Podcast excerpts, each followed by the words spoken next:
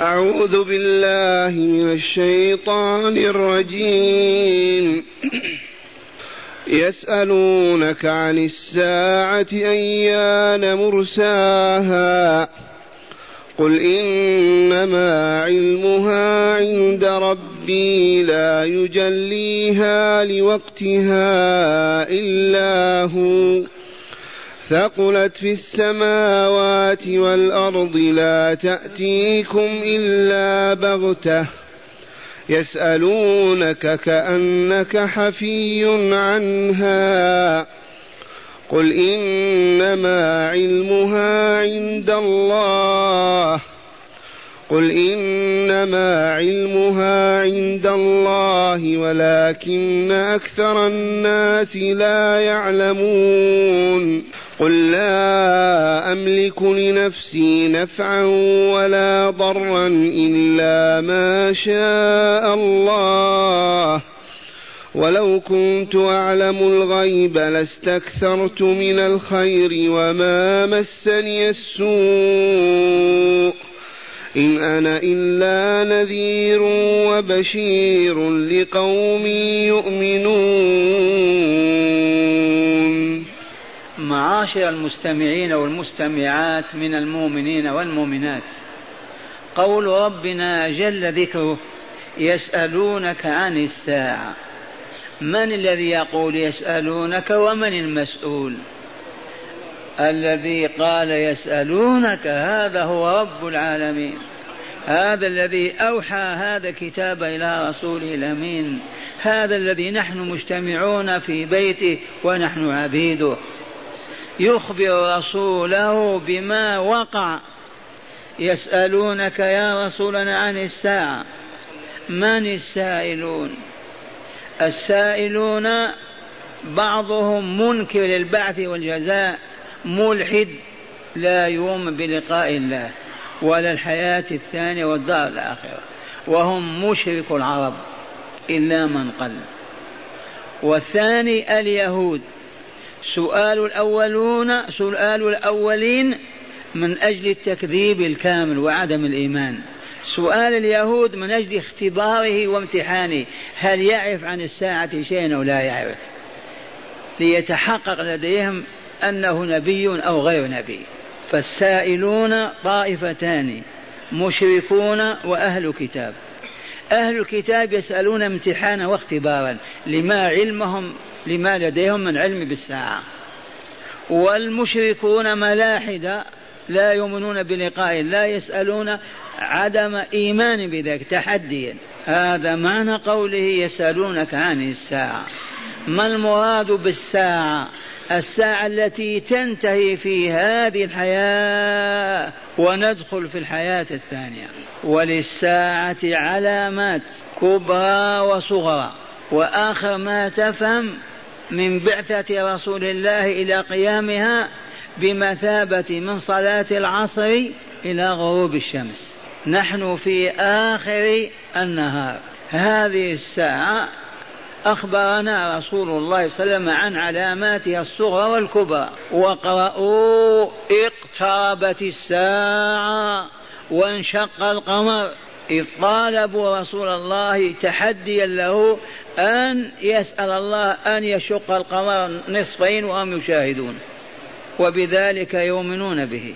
وسأل ربه وانفلق القمر. على جبل أبي قبيس شطرين. ومع هذا قالوا ساحر ولا تعجبوا. قال تعالى اقتربت الساعة وانشق القمر وإن يروا آية يعرضوا ويقولوا سحر مستمر. وكذبوا واتبعوا أهواءهم وكل أمر مستقر.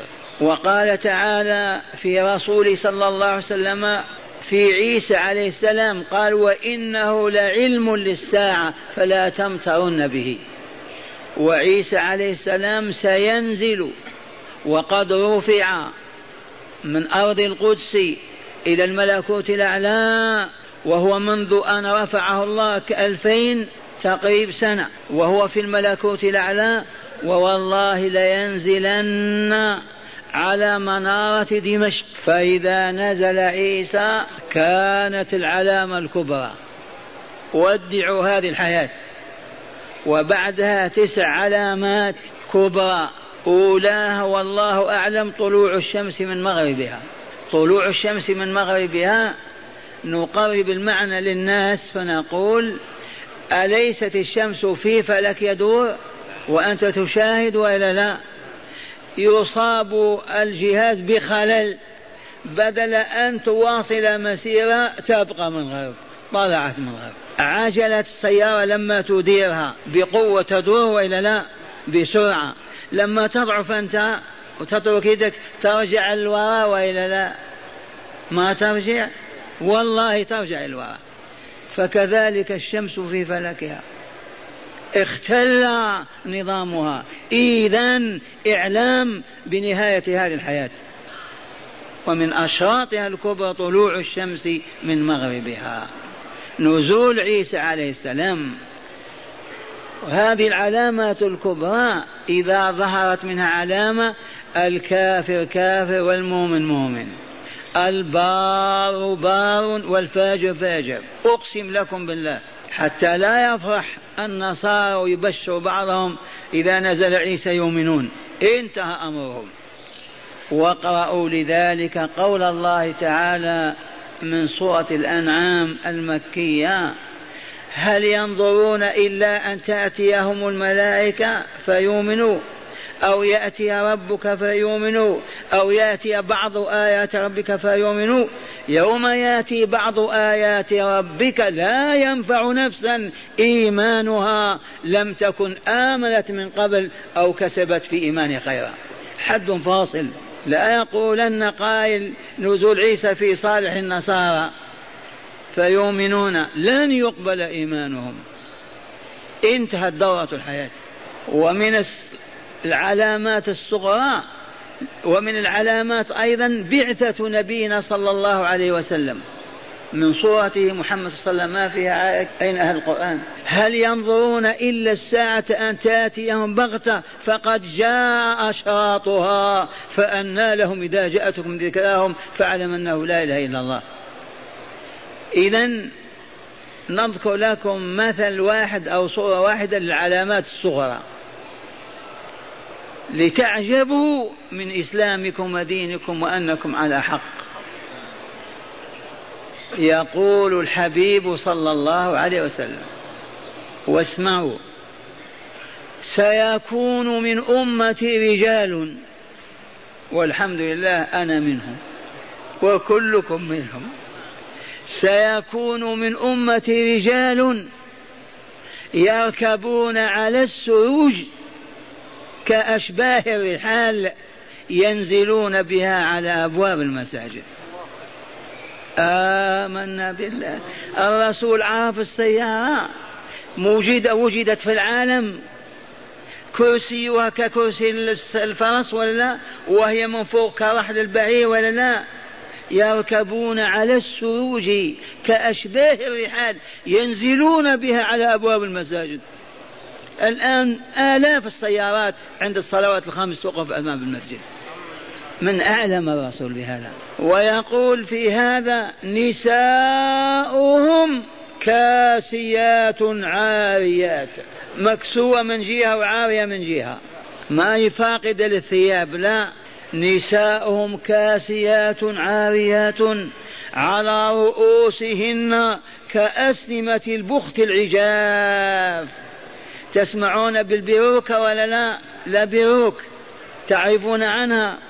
لما بدأت في فرنسا تساوي مئة فرانك والمدينة تباع بعشر ريالات فتفطنا وعلمنا أنها مكرة اليهود. كيف في بلادها تصنع منها بمئة ريال وهنا تباع بعشرة؟ وصحنا واستجابت الهيئة لنا وصادروها من من من الدكاكين وحمدنا الله عز وجل. نساؤهم كاسيات عاريات. على رؤوسهن كأسنمة البخت العجاف. انظر العجاف من الإبل الهزيلة كيف ذروتها فوقها. كذلك البركة العنوهن فإنهن ملعونات. لعنة الله عليهن. ما إن سمع المؤمنات هذه اللعنة حتى اضطربنا ورمينا بها في هذا المسجد النبوي. من أمرنا بلعنهن. رسول الله يطاع أو يعصى يطاع ولا يعصى. إذا إلعنوهن فإنهن ملعونات. هذه صورة من علامات الساعة الصغرى وغيرها عشرات. ونكتفي بهذه. عرفتم هذه؟ يسألونك عن الساعة. ماذا تجيبهم؟ أيان مرساها أي متى وقت مجيئها؟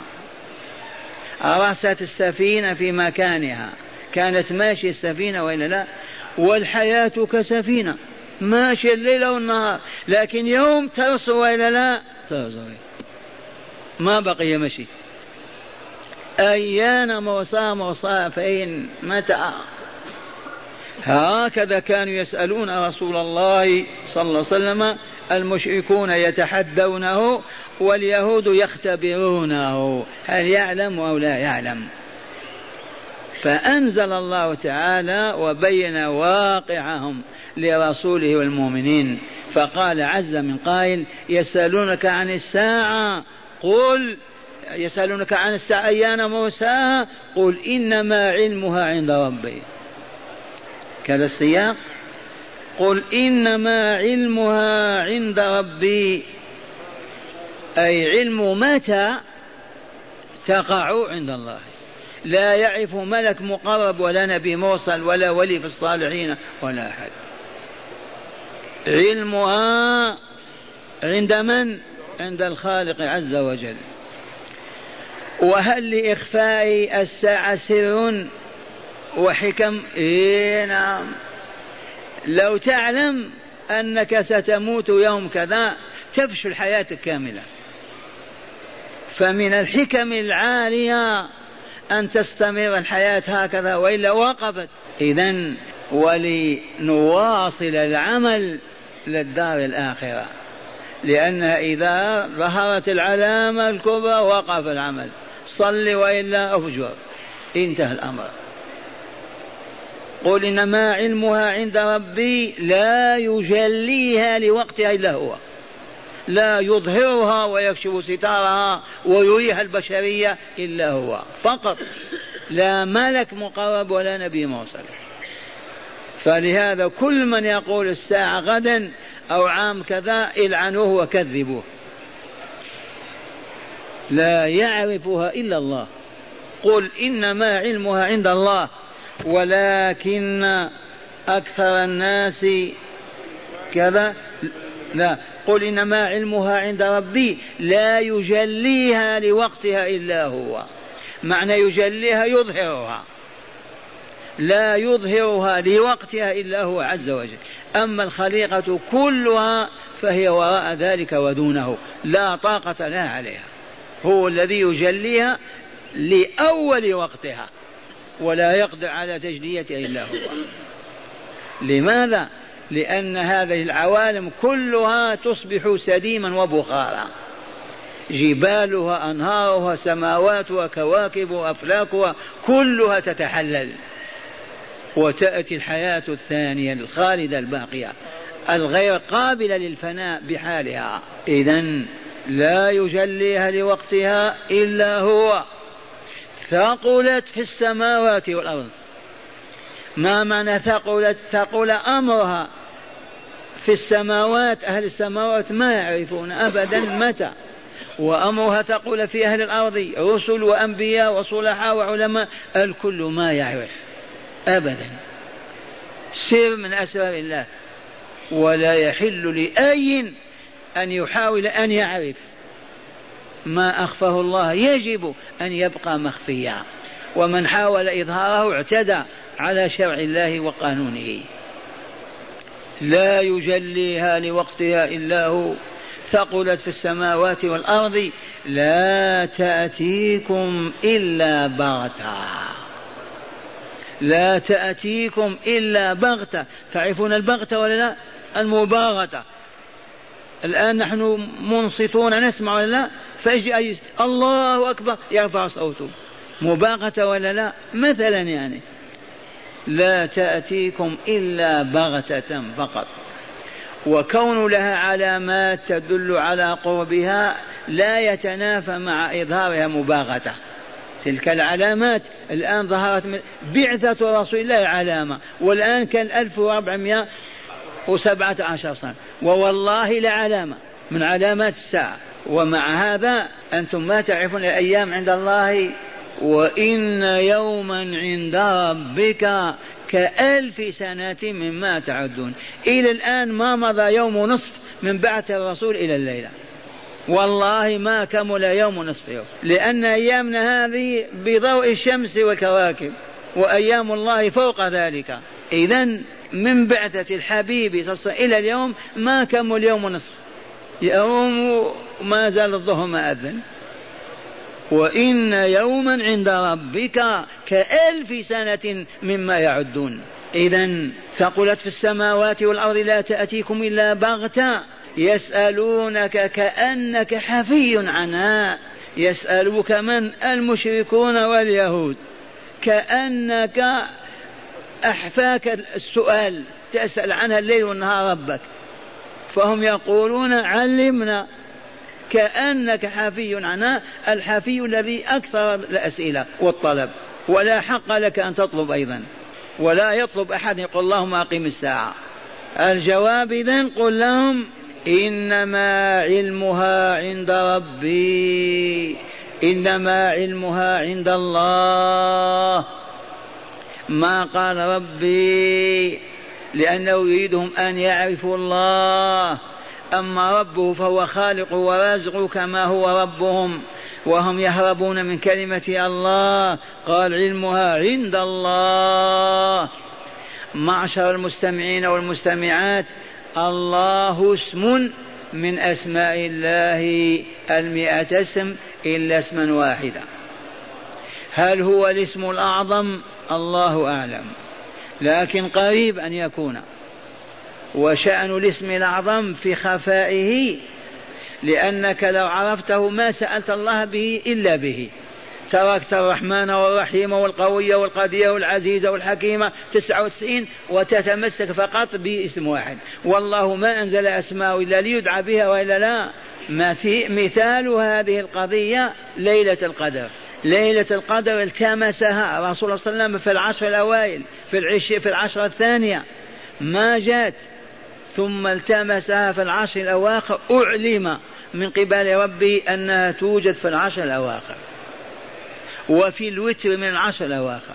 ولكن ما تعرف هل ليلة الواحد والعشرين ليلة الثالث والعشرين الخامس والعشرين السابع والعشرين التاسع والعشرين؟ لا يفعل حتى نعكف على عبادته عشر ليالي. فمن التمسه طلبا يجب أن يعكف المسجد عشر ليالي ليظفر بليلة القدر. وتعرفون عن ليلة القدر؟ إنا أنزلناه في ليلة القدر. صلى بها الإمام ولا لا؟ وأنا قلت اللهم ارزقنيها مرات هكذا قلت ما هي مرة واحدة. لما قال يصلي بنا ما تدعو؟ اللهم ارزقنيها مرات ما هي مرة واحدة. هذه الليلة اشتكى بعض المؤمنين وقالوا آه أعمار الأمم السابقة طويلة. هذا يعيش مئتين سنة هذا ثلاثمائة هذا سبعمائة سنة هذا مئة وثلاثين مئة وعشرين. ونحن أعمارنا من الستين لثمانين. كيف؟ فمسح الله دموعهم فأعطانا ليلة القدر بثلاثة وثمانين سنة وربع. من أدركها سجل له عمل ثلاثة وثمانين سنة ربع سنة. فإذا أدركتها مرتين لما مرتين ممكن عشرين مرة. الذي يعتكف في رمضان يحصل عليها ما في ذلك شك. معناه يصبح عمره أكثر من ألفين ثلاثة آلاف سنة. وهي مما أخفى الله عز وجل لحكمة وهي أن تطلب في كل ليالي. وإلا الهابطون والجهال منا لا يحتفلون إلا ليلة 27 الحكومة ورجالها و وهذا خطأ محض. لعب. تطلب من أول ليلة اليوم عشرين وإلى لا الليلة نعكف في المسجد. ما هو شرط الاعتكاف؟ في بيتك أيضا. المهم أن تقوم الليل. تدعو وتبكي وتقرأ القرآن. تدركها قطعا بدون ما شك. ثالثا ساعة يوم الجمعة. إذ في يوم الجمعة ساعة لا يوافقها موم أو مؤمن يصلي ويدعو الله إلا استجاب له. لو سأله أن يزيل الجبال أزالها. ساعة يوم الجمعة. لو حددت بالضبط ما صلى الناس إلا تلك الساعة.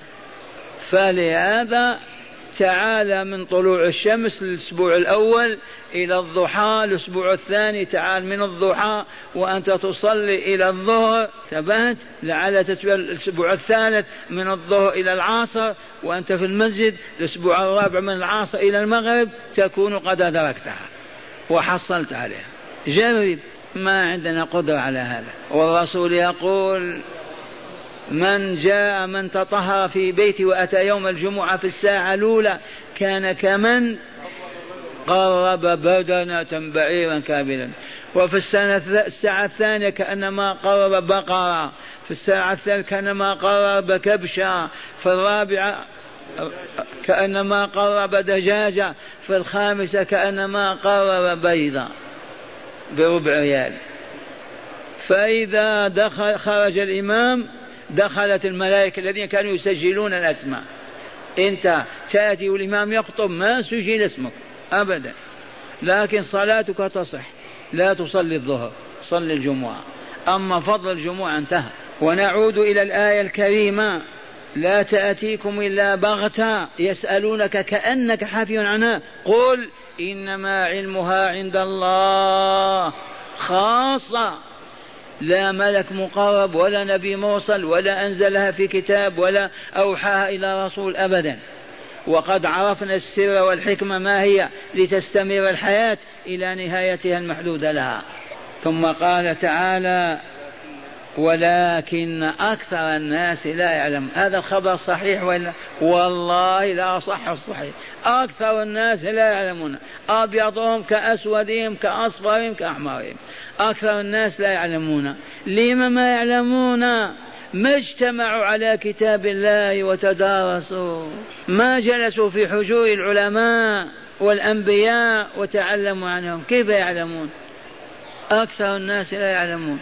لو كانوا يعلمون ما يسألون رسول الله ولا يحرجونه عن الساعة. لم تسأل عن الساعة أنت اسأل ماذا تعمل قبل أن تأتي الساعة؟ هذا السؤال محمود.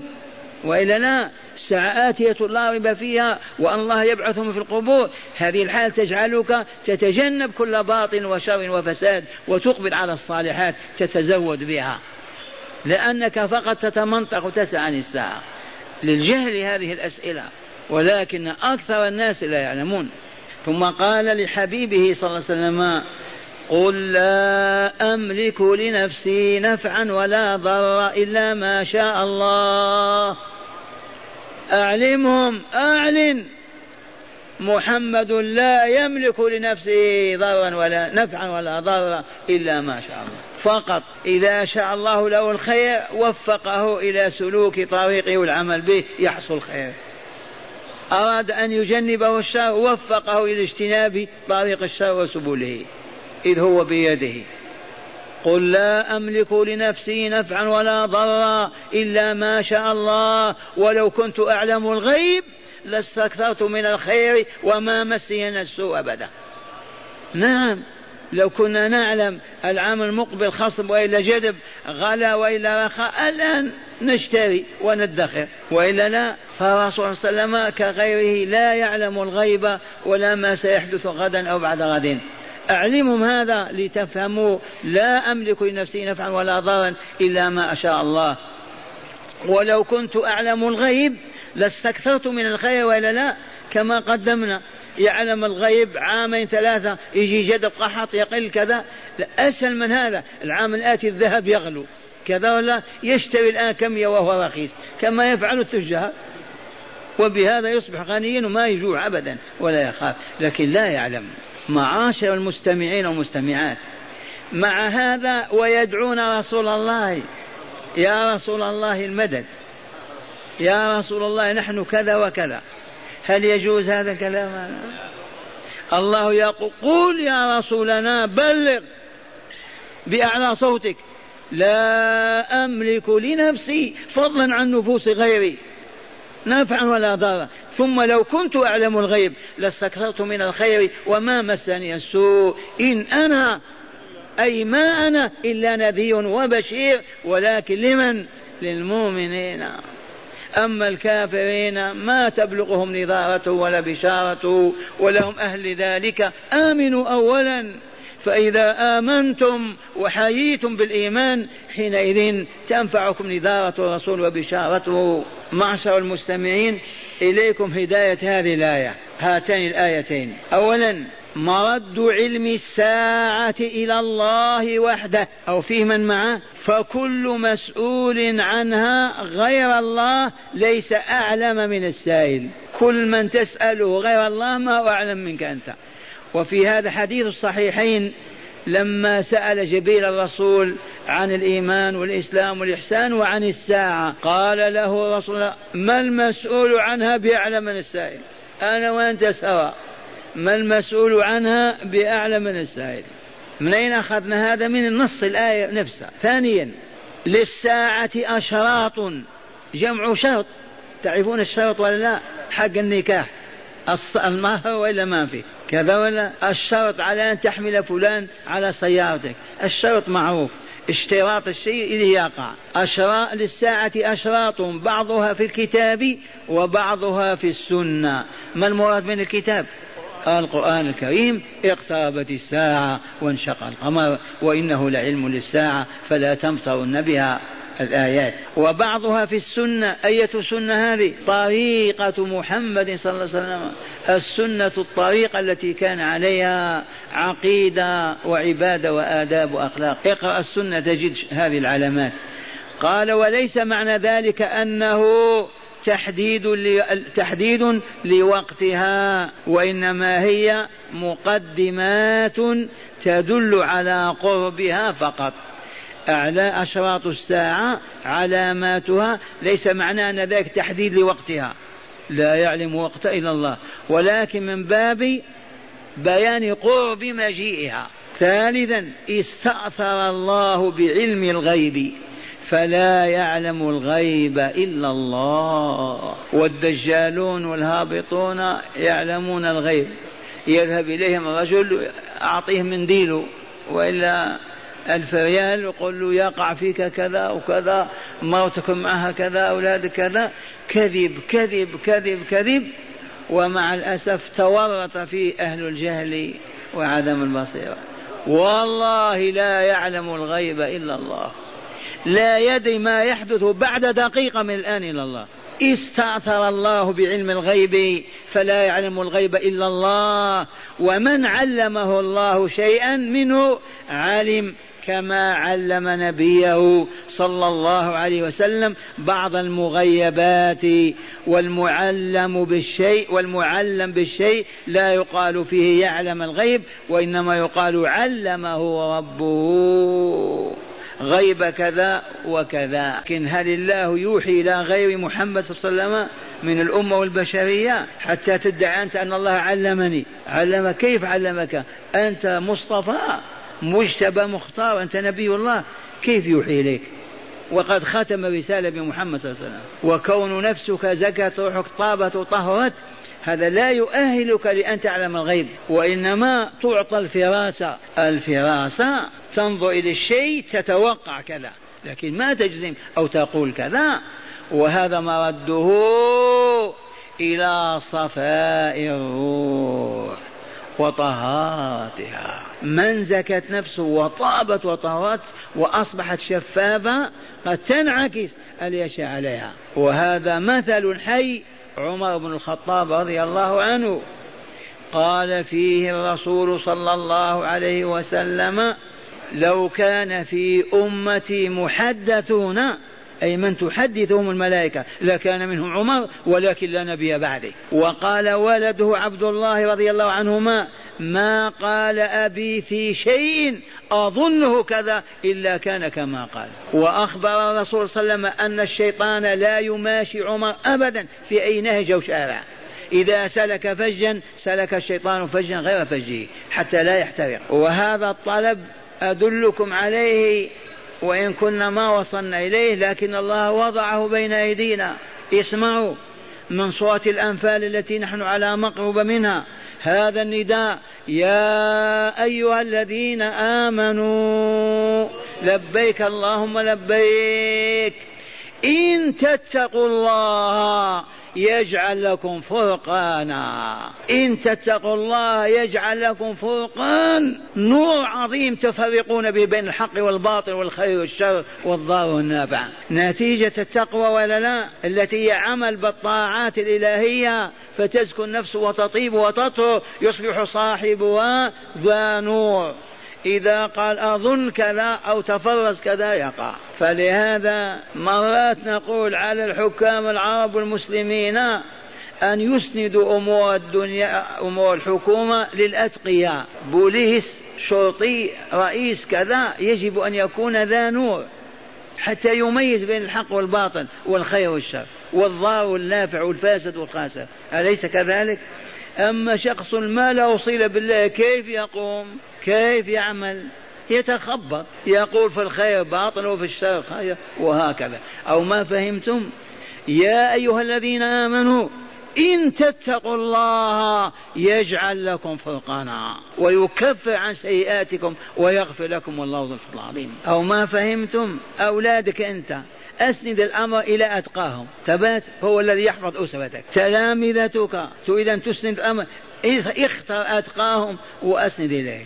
لأنه أعلم وله نور. عرفتم هذه؟ قال رابعا إذا كان الرسول لا يملك لنفسه نفعا ولا ضررا فكيف يطلب منه ذلك؟ وإذا كان الرسول صلى الله عليه وسلم لا يملك فهل من فهل من دونه من العب من العبيد يملك؟ الجواب لا.